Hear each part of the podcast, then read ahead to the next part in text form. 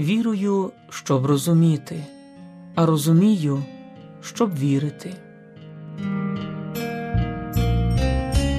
Читання з Катехизму Католицької Церкви.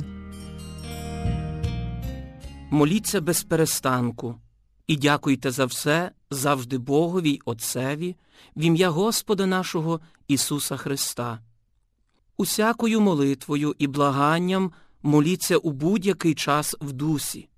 І для того чувайте з повною витривалістю та молитвою за всіх святих. Так святий апостол Павло у своєму посланні до Ефесян і Солунян заохочує всіх віруючих до витривалості у любові і витривалості у молитві. Про це ми читали з вами протягом попередньої зустрічі. Читали про те, що молитва завжди можлива. Молитва – це життєва необхідність, і християнська молитва і життя є нероздільними. Сьогодні продовжуємо цю тему і почитаємо про молитву години Ісусової. Від дві тисячі сімсот сорок шостого номера Катехизм Католицької Церкви підкреслює про те, що коли наступила Його година, Ісус молиться до Отця. Його молитва, яку передає нам Євангеліє, найдовша з усіх. Вона охоплює цілу ікономію, тобто Божий план спасіння. Це стосується і творення, і спасіння людини, а також стосується смерті і воскресіння нашого Господа.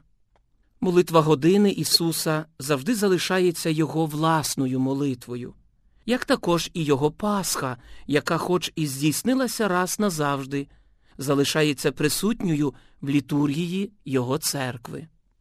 Християнська традиція справедливо називає цю молитву архієрейською молитвою Ісуса. Вона – молитва нашого первосвященника, вона невіддільна від Його жертви і Його переходу, Пасхи, до Отця, через які Він повністю посвячується Отцеві. У цій пасхальній жертовній молитві все знаходить своє звершення в Христі. Бог і світ, слово і плоть, вічне життя і час, самовіддана любов і гріх, який її зраджує, присутні учні і ті, які у нього увірують завдяки їхнім словам, приниження і слава. Це молитва єдності.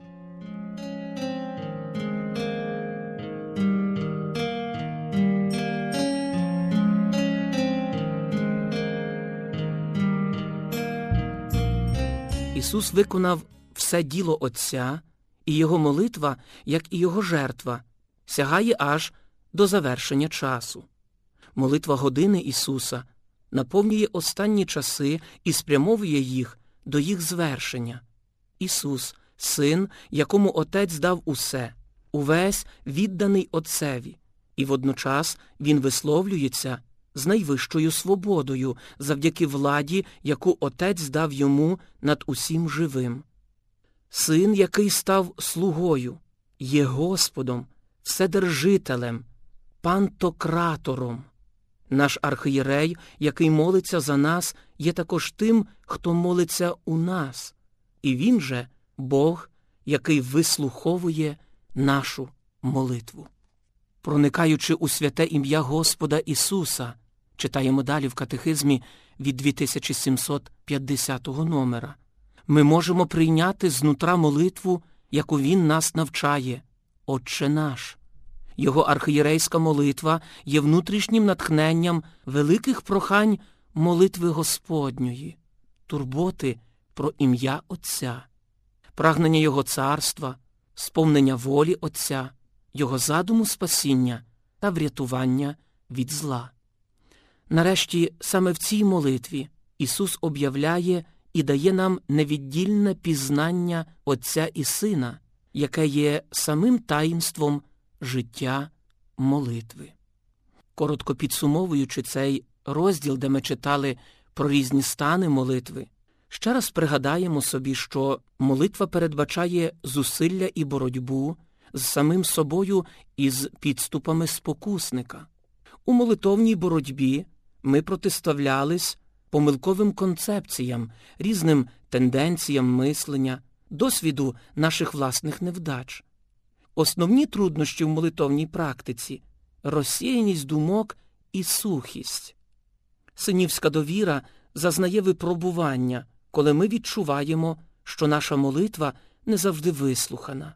Молитва Ісусової години, правильно названа архієрейською молитвою, підсумовує у Христі цілий план Божого спасіння щодо кожного з нас.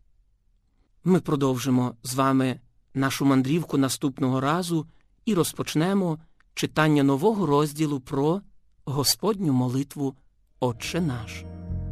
То справний хай прийде і п'є, повір Христові, щоб збулось і у тебе в грудях серцем є, та чи нап'ється з нього.